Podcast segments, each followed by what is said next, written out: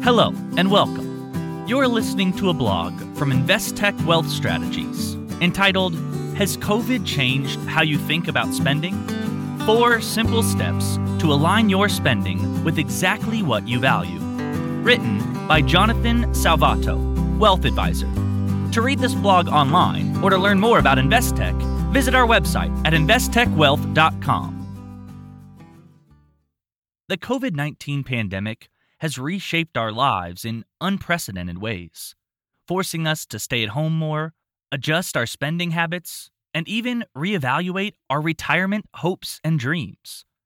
And as we enter the dog days of late August, when many of us would normally be preparing for kids or grandkids to go back to school, we're reminded that many of our schools are still closed and businesses are still shut down, bringing untold financial stress to millions of Americans.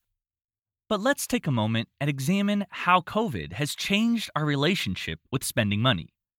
And embedded in our answer lies the often uncomfortable topic of whether we have a healthy relationship with money. In our quest to understand our relationship with money, we need to be careful that we don't develop a fear of spending. To conquer this unhealthy fear, align your spending with what you value. As a financial advisor, I cannot emphasize enough the importance of saving. But if you cover the basics, like having an emergency fund and saving consistently for retirement, spending money on yourself sometimes is no crime. Ultimately, money is a tool that helps us to do things and enjoy life.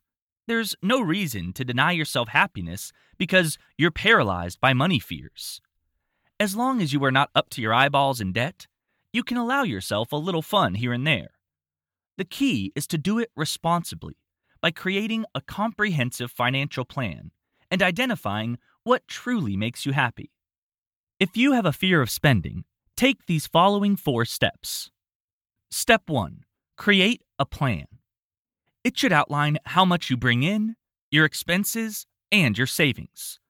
Knowing what you can afford can alleviate your stress when you're concerned about cost. Step 2 Identify your values. What makes you the happiest? Money can create happiness if you use it wisely. A general rule of thumb is to choose experiences over things. Material possessions tend to lose their luster shortly after you purchase them, whereas memories of a fun trip with family or friends last for years. Step 3 Prioritize your spending. What's more important to you? You must prioritize your spending so that you can enjoy your discretionary income fully. For example, if a vacation with your old friends is your top priority, you can skip a happy hour out with coworkers. Conversely, if building good relationships with coworkers is more important, then allow yourself to spend money on events that bring you closer to your goal. Step 4 Spend your time. If you can't think of anything you'd rather spend your money on, maybe it's not about the money.